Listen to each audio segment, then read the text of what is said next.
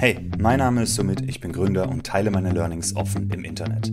Nach vielen Stationen von Agentur über Konzern bis Hypergrowth Silicon Valley Startup wollte ich mein Leben anders gestalten. Heute braucht es nicht mehr als Internet, um ein Business-Imperium aufzubauen, das unser Leben komplett verändert. Wir müssen nur den Laptop aufklappen und loslegen. Darum geht es im Minimal Empires Podcast.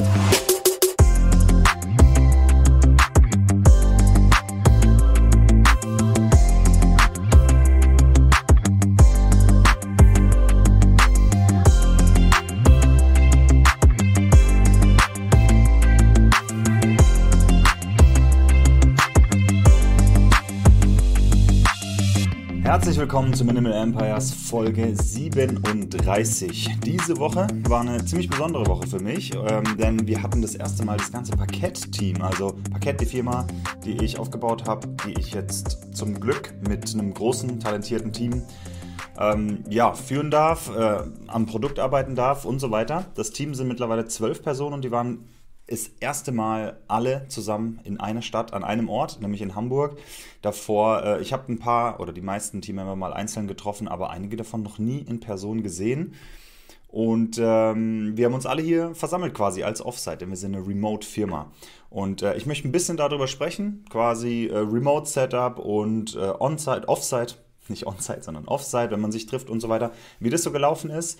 Ähm, auch ein bisschen über Kosten sprechen und dann ein generelles Update machen wir mal wieder. Äh, wir hatten das schon mal ein paar Folgen in der Vergangenheit, nämlich über ähm, Hiring, Recruiting, ein bisschen über Threads sprechen, die Twitter-Alternative von Meta, ein bisschen über Fitness und Health, ähm, wie es da so aktuell zumindest bei mir steht und was meine Gedanken sind. Ähm, falls es hilft, ein Geoman-Update, eins meiner kleinen äh, Side-Projects. Da gibt es ein bisschen was Neues und über Minimal Empires. Damit starten wir und ich denke, wir legen direkt los. Parkett Offside. Die Leute sind von überall aus Hamburg, man kann sogar, äh, sorry, von überall aus Deutschland, man kann sogar sagen, überall aus Europa angereist, aber wir haben eigentlich nur eine Person, die nicht äh, aus Deutschland arbeitet. Äh, die meisten oder ja, alle anderen arbeiten aus Deutschland, sind nach Hamburg gekommen. Wir haben sie eingezugt, wenn man das so sagen darf und haben, äh, ich würde sagen, zwei Tage, also einen halben Tag am Dienstag, den Mittwoch und dann einen halben Tag am Donnerstag hier zusammen verbracht und äh, das im Vorfeld gut geplant. Im Prinzip war es drei Tage Fresserei. Wir haben äh, immer gut, gut Lunch gehabt, äh, gutes Frühstück und äh, natürlich ähm, größere Dinnerpläne sozusagen gehabt am Dienstag und am, am Mittwoch und dazwischen ein paar, ich sag mal, Teamaktivitäten wir waren im Hamburger Dungeon, ähm, falls das jemand googeln möchte oder sogar kennt. Ich war es auch das erste Mal da, was super interessant war. Wir hatten unsere Retro. Einmal im Quartal machen wir so eine Team-Retro. Äh, wie lief's? Was äh, müssen wir besser machen? Was sollten wir anfangen zu tun? Was sollten wir aufhören zu tun? Was sollten wir weiter so machen, wie es läuft? Das haben wir bisher immer digital gemacht. Jetzt zum ersten Mal mussten wir Post-its kaufen und Stifte und so weiter und haben es ähm, very corporate manuell an, einem, äh, an so einem Board gemacht. Äh, aber die Leute in Person da zu haben, um, um so drüber zu sprechen und so weiter, das war wirklich, äh, wirklich super. Und es ging aber nicht darum, großartig zu arbeiten. Wir hatten jetzt da keine ähm, krasse Worksession oder sowas, sondern es ging darum, dass Leute sich unterhalten. Und ich fand es ganz interessant, immer wenn ich Mitarbeiter, äh, jemand aus dem Team sich untereinander unterhalten habe, hören über entweder über ein Nebenprojekt, das sie vielleicht haben, oder eben über Parkett oder Dinge, an denen sie arbeiten gerade, die ähm, irgendwie challenging sind und dann hat man sich so ausgetauscht dann hatte ich so ein kleines inner, innerliches Lächeln und äh, bin dann fünf Schritte zurück, damit ich da bloß nicht störe oder unterbreche. Denn das sind genau die Unterhaltungen, die im Remote-Team eben fehlen. Also so der, ich sag mal, wenn man jemand in der Kaffeeküche im Büro trifft oder beim Kaffee holen oder einfach mal so halt quatscht und ähm, man redet eben über Topics, Arbeit betreffend, äh, User betreffend, Produkt betreffend, was auch immer. Und ähm, ja, man kommt eben in, in spontane Gespräche über Dinge und kann sich Ideen abholen oder Tipps oder man hilft sich gegenseitig und so weiter. Und äh, das sind so die Sachen, die natürlich mega cool sind, wenn die in so einem Offsite auch entstehen. Aber natürlich auch, dass sich die Leute besser kennenlernen. Also ich weiß es auch noch aus meiner Zeit bei Stripe. Nur ein Abendessen mit Leuten, mit denen ich normalerweise ein, zwei Jahre nur in Slack kommuniziere und eben Videocalls. Äh, ein Abendessen mit denen und man schreibt sich plötzlich auf einer anderen Ebene, weil man die Person kennt, man hat vielleicht Insider, man weiß vielleicht, wie die ungefähr drauf sind, schreibt ein bisschen lockerer oder eben nicht. Und man hat dann so, ich weiß nicht, ob man das so sagen kann, aber wenn eine Person schriftlich antwortet und du weißt, wie die Person redet normalerweise oder auch äh, Gestik, Mimik, wenn man die Leute einfach ein bisschen kennt oder das ein bisschen abgespeichert hat, dann ist es so, da, dann kann man sich besser vorstellen, wie sie das, was sie schreiben, sagen würden. So empfinde ich das zumindest. Also für mich ist es immer eine andere Beziehung nochmal mit jemandem zu schreiben, wenn ich die Person im echten Leben auch getroffen habe. Und äh, ich glaube, so geht es vielen. Und deswegen so ein Offside. Es ging nicht darum, dass wir zusammen arbeiten. Wir arbeiten sehr produktiv im Remote-Setup jeden Tag, sondern es ging darum, dass wir uns alle ein bisschen besser kennenlernen, dass wir ein bisschen besser Spaß zusammen haben, ein paar Erinnerungen äh, schaffen. Und äh, so wie es aussieht, hat es auch dem ganzen Team super viel Spaß gemacht. Wir machen es ab jetzt zweimal im Jahr. Ähm, das war jetzt hier in Hamburg im Sommer und wir werden es im November auf Mallorca machen. Äh, da, sagen wir mal, ja, gehen wir ein bisschen weiter weg, hoffentlich ein bisschen wärmer als hier äh, im November. Aber vor allem, wir haben ja kein Büro. Ja? Also da, da sparen wir natürlich einen Haufen Kosten und dann finde ich zweimal im Jahr, dass man sich trifft. Ähm, einmal in Deutschland, einmal ein bisschen weiter weg, finde ich da mehr als vertretbar. Ich finde es sogar, sogar super. Man freut sich so ein bisschen drauf. Und natürlich habe ich mir das auch abgeguckt von anderen Remote-Firmen. Also die Remote-Firmen, die ich so kenne oder die so in der Industrie so ein bisschen Vorreiter sind, was das betrifft, machen das eigentlich alle. Aber selbst mit Teams ähm, oder selbst Teams, die immer vor Ort sind, selbst da kenne ich das mit Offsites, dass man mal ein bisschen was Größeres macht oder so. Ähm, und Parkett hat jetzt mittlerweile eine Größe und äh, ich sag mal auch die Finanzstärke, um zu sagen, okay, wir, äh, wir können das stemmen, wir machen das. Und also das war, das war wirklich mega. Deswegen würde ich das empfehlen, auf jeden Fall. Ich glaube, man kommt sehr viel günstiger weg, wenn man das, ähm, äh, wenn man das Team sowieso schon vor Ort hat und man macht halt äh, was lokal in der Umgebung und so weiter. Wir haben jetzt natürlich die Anreisekosten für alle gezahlt, die Hotels, Mittagessen, Abendessen, Drinks dazwischen, Drinks abends, alles ähm, im Prinzip. Also wenn die Mitarbeiter, wenn das Team nichts auf eigene Faust gemacht hat und wir hatten so ähm, Slots, wo man auch ein bisschen die Stadt selbst entdecken konnte, dann ähm, haben sie im Prinzip kein Geldbeutel gebraucht. Das war mir persönlich voll wichtig äh, für das Team, dass es so ein, ne, alles ist organisiert, man weiß immer, wo es hingeht, äh, alles, überall, wo wir hingehen, wenn es über zehn Personen sind, sowieso, wiss, weiß man, dass wir kommen. Ja, es ist äh, alles reserviert und so weiter, also es war tiptop vorbereitet.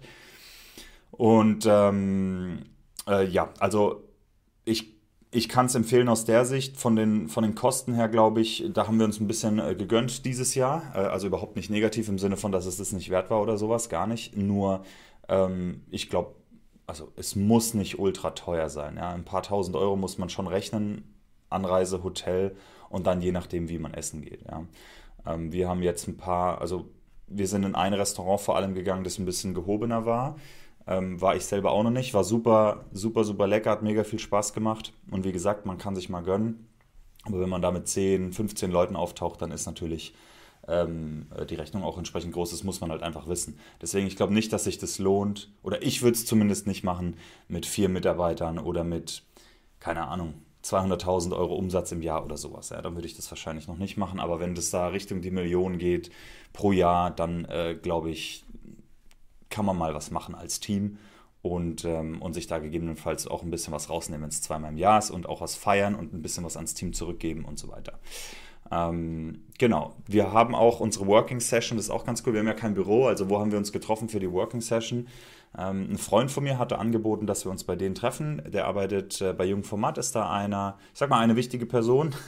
Und äh, das ist der Jung von Matt Nerd, ähm, sagen wir mal, äh, wie, wie, wie, soll man das kategorisieren? Mir fällt es immer schwer, das zu pitchen, aber es ist so diese, ich, ich sag jetzt einfach mal Nerdkultur, ja, Enemies, E-Sports, Gaming und so weiter.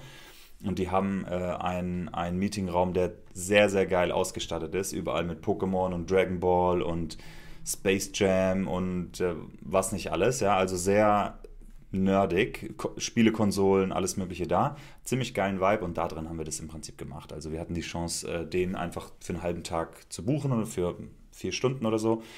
Ähm, und äh, genau, haben wir das dort gemacht. Also das war sehr, sehr cool. Ähm, von der Organisation, wie hoch ist der Aufwand? Also im Endeffekt äh, ist es in, in den Wochen davor schon einiges an Aufwand. Man muss natürlich die Anreisen alle abchecken, äh, alles für die, für die Leute buchen, gucken, dass die alle da ankommen. Mir war es auch wichtig, dass es im Hotel kein Hackmack gibt, sondern das, das Hotel weiß, okay, da kommen Leute, für die werden die Kosten übernommen. Ich wollte nicht, dass irgendjemand eine Kreditkarte hinterlegen muss, dass irgendjemand äh, beim Checkout irgendwie eine Rechnung in die Hand bekommt und das bei uns einreichen muss, sondern einfach nur, die gehen rein, die sagen, wo sie dazugehören und die gehen wieder raus. Fertig. Und die Rechnung landet bei uns. Ähm, gibt natürlich Hotels, die das alles machen. Wir waren im Motel One in Hamburg. Äh, deswegen also von der Organisation ist es natürlich Aufwand, ja, und auch währenddessen. Und dann überall reservieren, gucken, dass es passt, ähm, Transporte organisieren, wenn notwendig, kann man laufen, muss man Taxis bestellen und und und. Die Organisation ist natürlich ein bisschen Aufwand, wenn ihr sowas macht. Aber ja, also so wie, so wie bei unseren Nutzern im Prinzip, habe ich mir gedacht oder haben wir uns gedacht, ähm, für die Leute, die es nutzen, sage ich mal, konsumieren, in dem Fall war das das Team, so wenig Aufwand wie es geht. Ja, die sollen einfach sich treiben lassen können und ähm, alles, andere, alles andere läuft. Und so war es am Ende des Tages auch. Je komplexer man das macht, desto oder je mehr Leute man hat, desto schwieriger wird es natürlich, vor allem wenn man sich mal in Gruppen aufteilen muss oder sowas. Oder wenn man zeitkritische Sachen hat, dann muss man mal gucken, dass genug Puffer eingeplant ist.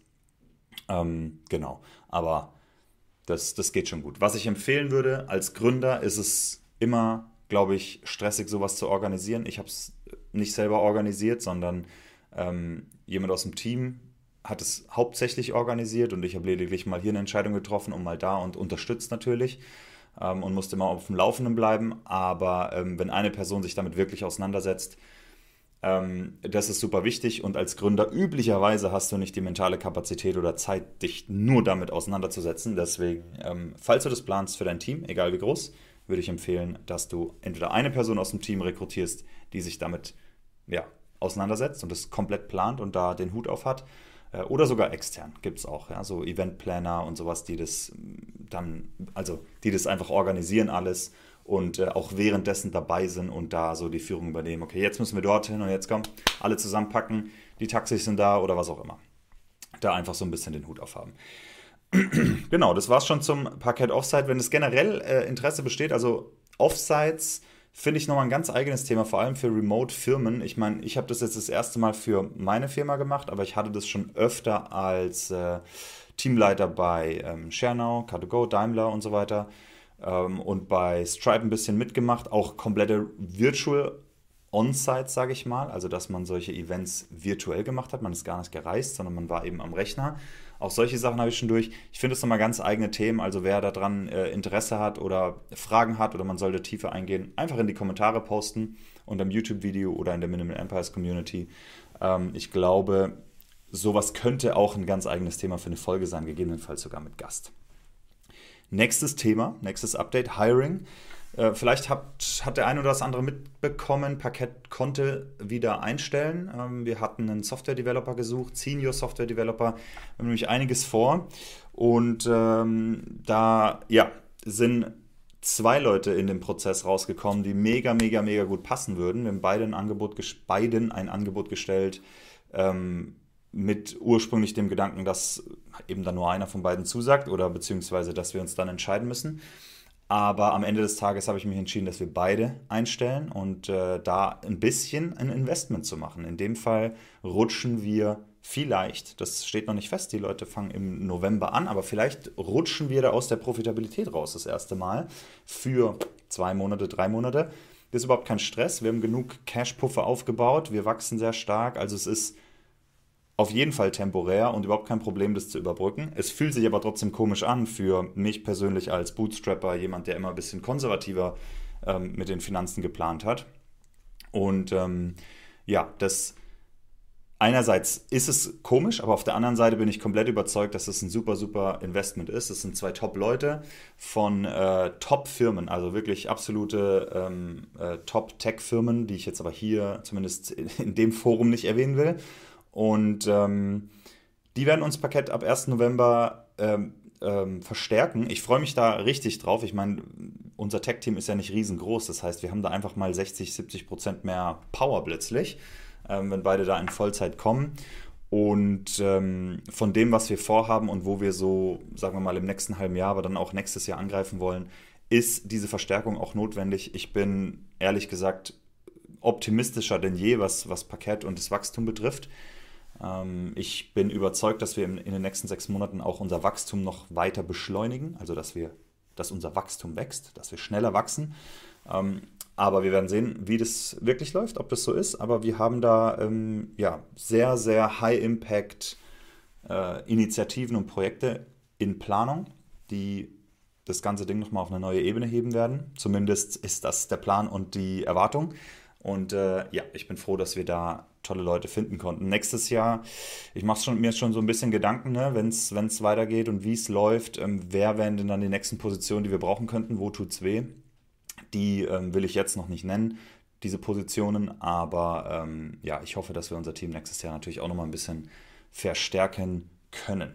Das ist das Hiring, also das erste Mal wirklich so, ich sag mal, Investitionshiring, das, also wenn ich so reflektiere, das geht am besten, wenn man sich einen Cashpuffer aufgebaut hat, ein bisschen. Ja? Also ich meine einen sechsstelligen Cashpuffer. Das war bisher immer so ähm, auf Kante genäht, sag ich mal. Ja? Und, und wenn du dann jemand einstellst oder irgendwelche größeren, also ich meine 15.000 Euro Rechnung bekommst oder was auch immer, dann ähm, war das Konto eher knapp, aber wir hatten ja letztes Jahr im Oktober, äh, hatte ich ja auch hier durchgesprochen, in Erwartung einer Rezession, in Erwartung einer, mir wurde angekreidet, dass ich es falsch ausspreche, ähm, in Erwartung ähm, von gegebenenfalls einem Bear Market und da ist Parkett natürlich stark davon betroffen, wenn Anleger aufhören zu investieren. Unsere Kunden sind ja Anleger, die investieren.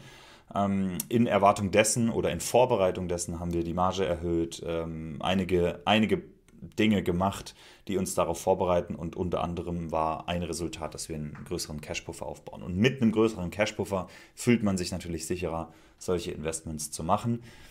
Ähm, und es sind im Endeffekt Investments. Ja? Also das soll natürlich, der Return ist natürlich ähm, äh, zu erwarten dann irgendwann später, im Idealfall.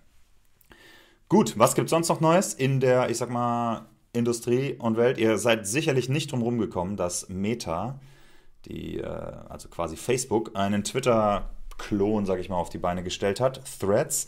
Die haben auch allen Rückenwind bekommen von Elon Musk. Ich will da auch nicht zu sehr ins Detail gehen, da gibt es schon sehr, sehr viel äh, Content und so weiter, aber ich will es ansprechen, weil es mich persönlich auch betrifft. Ich habe mir die App auch runtergeladen. Ähm, auch wenn sie in Europa noch nicht wirklich verfügbar ist, aber da gibt es auch Tutorials, verlinke ich unten in der Videobeschreibung oder in der Podcast-Beschreibung. Und ähm, es ist geil. Es ist ein geiles Netzwerk, es macht Spaß. Äh, ich, also es ist super poliert auch. Also es gab keine Bugs. Die haben mittlerweile 100 Millionen User in fünf Tagen. Also da, da sind die äh, 200k Sign-ups, die Parkett gerade geknackt hat, natürlich lächerlich. Ähm, 100 Millionen Sign-ups auf dem Rücken natürlich von, vom Instagram-Erfolg. Äh, da konnte man einfach connecten und sein, seine Follower und, und, und so weiter connecten oder ähm, denen folgen, die, denen man sowieso schon auf Instagram folgt. Und äh, ja, es geht ab. Das Team ist schnell. Die, das Ding ist super polished. Da fehlen natürlich einige Features, aber sie haben es so gemacht, wie wir es hier auch immer predigen und in der Minimal Empires Community diskutieren. Einen MVP vom Scope her ähm, klein machen. Also nicht 1000 Features dazu, sondern klein, aber die polished. Und äh, Zuckerberg hat, hat da wirklich abgeliefert. Und ich finde es super spannend, das zu beobachten. Ich persönlich glaube, Mastodon, Blue Sky und so weiter völlig irrelevant. Jetzt sowieso irrelevant. Ähm, habe mich auch davor ehrlich gesagt nicht wirklich darauf registriert oder sonst was, weil ich nicht davon ausgegangen bin, dass irgendjemand davon Twitter ersetzt. Aber bei Threads würde ich sagen, steht die Chance über 50%, dass sie Twitter ersetzen, weil Elon Musk nicht gerade ja, also Meta kann sowas, äh, ein Social Network aufbauen und ähm, Elon Musk hat sich herausgestellt, nicht so wirklich. Er versucht natürlich viel, ist auch okay, ähm, aber man kann sich einfach nicht drauf verlassen als Creator. Da zähle ich mich so ein bisschen dazu, zumindest auf Twitter. Und ähm, ich hätte überhaupt kein Problem damit, wenn Threads äh, Twitter komplett ersetzt. Das heißt nicht, dass ich Meta-Fan bin, bin ich nicht. Eher großer Kritiker, auch immer gewesen.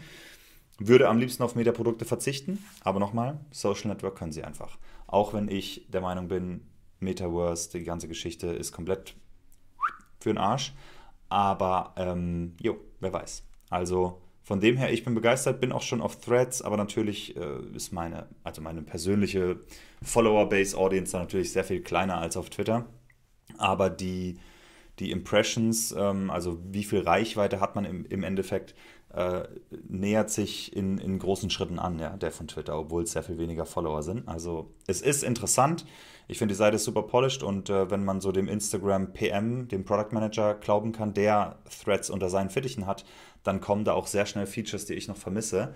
Das Einzige, was mir jetzt noch fehlt, um da wirklich regelmäßig Content rauszuballern, ist, eine, ist ein Scheduling-Tool. Also eins, wo ich mich ein, zwei Stunden die Woche hinhocken kann und ähm, Tweets, Posts schreiben kann. Und dann kommt man in so einen Schreiber-Mode, sozusagen in so einen Kreativ-Mode und da einfach runterschreiben kann und die dann über ein, zwei Wochen lang, ähm, also ja, schedule, ne, plane und die werden dann automatisch veröffentlicht. Diese Tools fehlen noch, weil es keine API gibt und sowas. Ähm, und zugegebenermaßen die Tools für Twitter werden schlechter und schlechter aktuell, weil Elon äh, halt das mit den APIs und so weiter da ziemlich verkackt. Deswegen, ja, let's see. Interessante Situation. Ich glaube, es öffnet auch Tür und Tor für uns als äh, Indie-Hacker, Bootstrapper, Gründer, Product-Leute, Developer, um was Neues zu bauen, nämlich genau solche Sachen. Die ersten, ich habe es schon gelesen, die fangen schon an, die API zu reverse-engineeren, um zu gucken, wie kriege ich Authentifizierung hin, wie kriege ich Posts hin, äh, bevor sie irgendeine offizielle API anbieten. Und ich bin auch der Meinung, das sind die, die am Ende erfolgreich sind, zumindest einige davon, weil sie schon Tools bereitstellen von vor allen anderen. Und äh, während Threads so einen Hype hat, ist es natürlich nice, wenn man diese Welle mitreiten kann, diesen Hype, indem man möglichst schnell einer der ersten ist, die ein Tool bereitstellen, Produktivitätstool, Analysetool, Scheduling-Tool, was auch immer. Ähm, also für jeden oder jede, die sich in dem Bereich bewegt, ist eine gute Chance gerade. Und natürlich auch als Creator ist es nice, wenn man sich dort, also wenn man einer der ersten ist oder ähm, ja, der ersten Creator auf, auf so einer neuen Plattform und sich da etabliert, auch das ist, glaube ich, äh, äh, ziemlich nice. Also egal, ob man Content produziert oder Tools baut oder sonst was, Threads, das Ecosystem darum bietet auf jeden Fall Opportunities, ja, äh, Chancen, um, um ranzugehen. Ich persönlich mache es natürlich nicht. Ich bin voll mit Projekten. Ich werde nicht mehr stemmen können als das, was ich aktuell mache. Aber ähm, als Creator Content produzieren und so weiter, da, äh, dafür gehe ich auf Threads. Aber ich würde mich nicht als einer der Großen bezeichnen, die da jetzt irgendwie ähm, ja, ein Platzhirsch werden oder so. Auf keinen Fall. Da gibt es weit, weit größere Viecher, größere Fische, ähm, die, die auf die Plattform kommen und die da schon alles ziehen. Vor allem die, die halt von Instagram rüberkommen. Da habe ich ja ein privates Profil. Auf Instagram mache ich ja äh, nichts öffentlich. Und die, die aber auf Instagram schon eine Million Follower haben oder von mir aus 100.000 oder was auch immer, die kommen natürlich mit einem Headstart, mit abartig Rückenwind auf Threads. Und das ist ja bei mir nicht so. Ich komme von Twitter, das heißt, ich fange bei Threads quasi bei Null an. Oder mehr oder weniger bei Null. Genau. Das ist Threads. Ich würde es definitiv empfehlen, mal ähm, abzuchecken. Der Name ist ein bisschen schwierig für uns Deutsche auszusprechen, aber wir, wir üben. Wir üben. Was gibt es noch? Äh, personal, ich sag mal Health, ein äh, bisschen gesundheitlich kann ich ein kleines Update geben, seit ich gekündigt habe, letztes Jahr im Juni, also leicht über ein Jahr her. Oder letztes Jahr im Juni habe ich nicht gekündigt, letztes Jahr im Juni war mein erster Tag, ähm, also am 1. Juni letztes Jahr war mein erster Tag in meiner eigenen Firma, wo ich nur meine eigenen Projekte machen konnte, hatte keinen Vollzeitjob mehr außerhalb und äh, mich, konnte mich wirklich den ganzen Tag auf meinen eigenen Stuff konzentrieren. Heutzutage oder heute kann ich es mir kaum noch anders vorstellen. Aber eine Sache, die ich da ähm, sofort geändert habe, war ähm, Sport zu priorisieren. Das heißt, jeden Tag mache ich was, also ich habe mir so die Regel gesetzt, ich mache jeden Tag was für meinen Körper. Und das mag nicht jede, jeden Tag Sport sein, weil vor allem, wenn man anfängt, ist man erstmal mit Muskelkater äh, komplett gesegnet, sage ich mal. Aber ähm, das kann auch Sauna sein, das kann ähm, Meditieren sein, das kann ein Spaziergang sein, egal. Etwas, wo ich sagen kann, ich habe heute mich um meine Gesundheit gekümmert. Äh, üblicherweise hat sich bei mir eingependelt dreimal die Woche Sport, Montag, Mittwoch, Freitag und dazwischen dann sowas wie ähm, Sauna oder vielleicht Schwimmen oder Sprinttraining habe ich äh, eine Zeit lang gemacht, wie auch immer. Ja, also ähm, so habe ich mir das persönlich eingeteilt. Ich mache das immer morgens, darüber habe ich schon mal geredet. Ich finde es einen sehr, sehr, sehr tollen Start in den Tag. Aber ähm, update-mäßig kann ich definitiv sagen, dass Krafttraining an sich, das, was ich dreimal die Woche mache, in den letzten zwei Wochen hat es ein bisschen gelitten wegen Krankheit und, äh, und jetzt im Offside, aber generell dreimal die Woche, ähm, ist super. Also ich hätte es nicht erwartet. Ich hätte es nicht erwartet, dass das was für mich ist. Überhaupt Gewichte heben, Gym, das war, konnte ich bisher nie irgendwie als Routine definieren. Fand es ehrlich gesagt sogar, sogar blöd. Aber ähm, ich, es hat mich komplett gedreht. Ich habe, also meine Meinung dazu hat sich komplett geändert. Ich habe ähm, ganz, ganz neuen Respekt vor Leuten, die wirklich muskulös sind und auch, ich sag mal, ähm, wenig Fett, Körperfettanteil haben, also wo man die Muskeln extrem sieht. Jetzt, wo ich verstehe, wie hart das alles ist, habe ich unfassbaren Respekt, ähm, auch welche Disziplin notwendig ist, sowohl in der Ernährung als auch im Sport an sich. Ähm, und ich habe es heute zum Beispiel gemerkt. Es war eine stressige Woche und heute Morgen war ich äh, wieder im Fitnessstudio. Es ist jetzt, während ich aufnehme, Freitagmittag. Und ähm, als ich nach Hause gelaufen bin vom, vom Gym, war dann so dieses Gefühl, oh, okay, alles hat, es hat wieder Struktur, alles so. Es ist so ähm, wieder no, ein normaler Tag. Und also ich, ich finde es absolut super. Ich fühle mich wohler denn je. Ähm, ich bin fit. Und das Einzige, wo ich noch struggle, ist bei der Ernährung.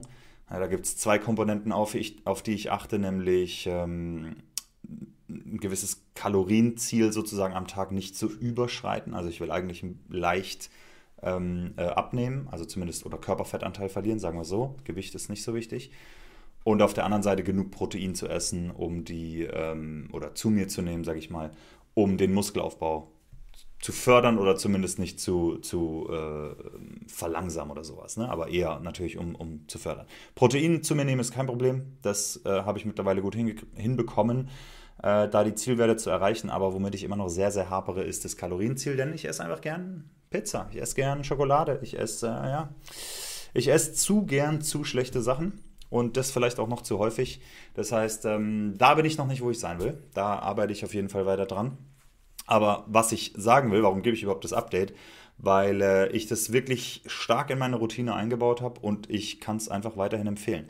Und auch wenn ich die ersten zwei Jahre von meinem Side-Hustle das als erstes geopfert habe sozusagen und keinen Sport gemacht habe, keine gute Ernährung und da wirklich meine körperliche Gesundheit komplett habe schleifen lassen. Äh, ich würde es niemals empfehlen. Ich glaube sogar, wenn man es zumindest schafft, zweimal die Woche Sport zu machen, eine Stunde am Tag oder so, das, das sollte ja wirklich jeder äh, einbauen können, selbst wenn, selbst wenn man so einen ultra stressigen Familien-Vollzeitjob, Side-Hustle-Route äh, geht, zwei Stunden die Woche, ähm, Sport zu machen, sollte drin sein. Auf die Ernährung kann man trotzdem achten, wenn man sich gewisse Systeme macht. Ich glaube, dann, dann, dann managt man den ganzen Stress drumherum auch besser. Äh, das definitiv. Oder davon bin ich auf jeden Fall überzeugt und ich glaube, ähm, die Leute, die sich damit mehr beschäftigen, werden das vermutlich unterschreiben und bestätigen. Deswegen, falls du das noch nicht tust, würde ich das also ich kann es dir sehr ans Herz legen, ja, dass du äh, dir da eine Art von Routine aufbaust und vor allem super, super klein anfängst, wie mit allem. Wenn man sich neue Habits aufbauen will, so klein wie es geht anfangen. Ich hatte das schon mal in der Folge gesagt. Ich gehe jetzt nicht die komplette Chain durch, die ich da entlang gegangen bin, aber ich sage zumindest den Start. Mein Start mit dem Fitnessstudio war, reinzugehen und da einfach nur mal 20 Minuten zu verbringen. Nicht mal zu trainieren. Ich bin nicht mal in Sportklamotten rein. Ich bin da reingegangen und habe mich umgeguckt, habe geguckt, wie es läuft, damit man sich nicht vorkommt wie ein Volltrottel. Ich kam mir schon vor, also ich hatte natürlich Angst, ne, da hinzugehen und irgendwelche Gewichte zu heben. Ich wusste nicht, wie die Übungen gehen, ich bin eine Pfeife, ich kann kaum was heben. Im Vergleich zu den anderen bist du die letzte, der letzte Versager. Zumindest fühlt man sich so, fühle ich mich so. Aber reingehen und einfach mal so ein bisschen äh, die Routine aufbauen, ins Gym zu gehen. Das wollte ich machen. Das war das erste Ding. Und dann bin ich die ersten Wochen da hingegangen, ohne zu trainieren. Und irgendwann habe ich gesagt, okay, jetzt bin ich sowieso schon da dann gehe ich mal auf das Rudergerät und probiere es aus und so weiter. Ja? Und so zuerst die Routine aufzu, ähm, aufbauen, hinzugehen und dann das nächste. Also ein Baby-Step nach dem anderen. Nicht gleich hingehen und Arnold Schwarzenegger Routine machen. Ist völlig egal, was du, was du trainierst am Ende des Tages. Wenn du jeden Tag hingehst, dann ändert, dann wird sich was ändern über ein, zwei, drei Jahre. Ähm, aber wenn du morgen hingehst und gleich die krankeste Routine die rausgesucht hast aus dem Internet und, und die irgendwie zwei Stunden da verfolgst, dann das machst du genau eine Woche und dann gehst du nicht mehr. Also das ist nicht das Ziel.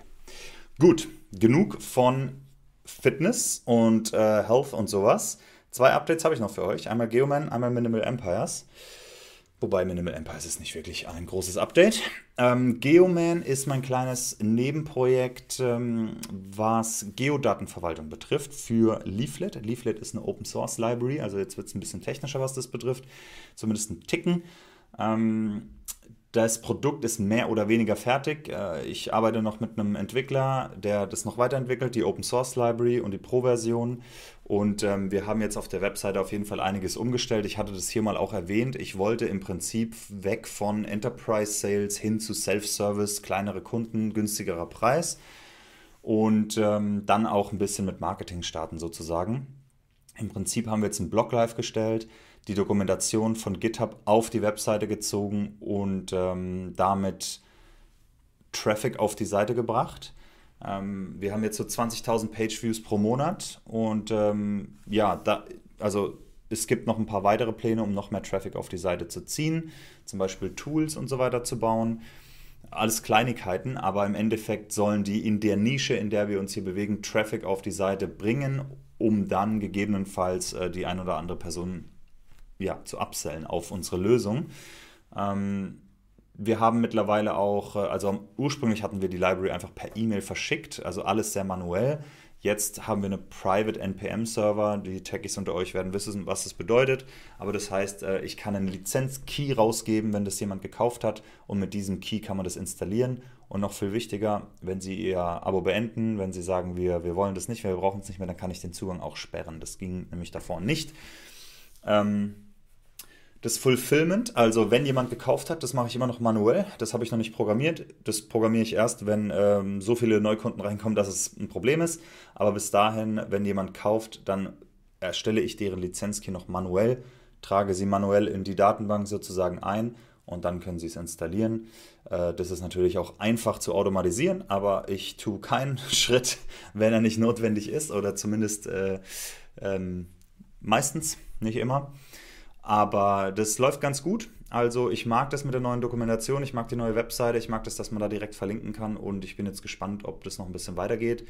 Ähm, aber ich stecke da auf jeden Fall ab und zu mal ein Wochenende und ein bisschen Hirnschmalz rein, um ähm, zu überlegen, wie kriegen wir die nächsten, den nächsten Traffic auf die Seite, um dann zu gucken, ob wir die Leute gegebenenfalls ähm, in, in, das, in die Pro-Version kriegen, ja, dass sie äh, die mal ausprobieren und äh, hoffentlich für nützlich erachten, um sie in ihren Tools und, und, und Firmen einzusetzen.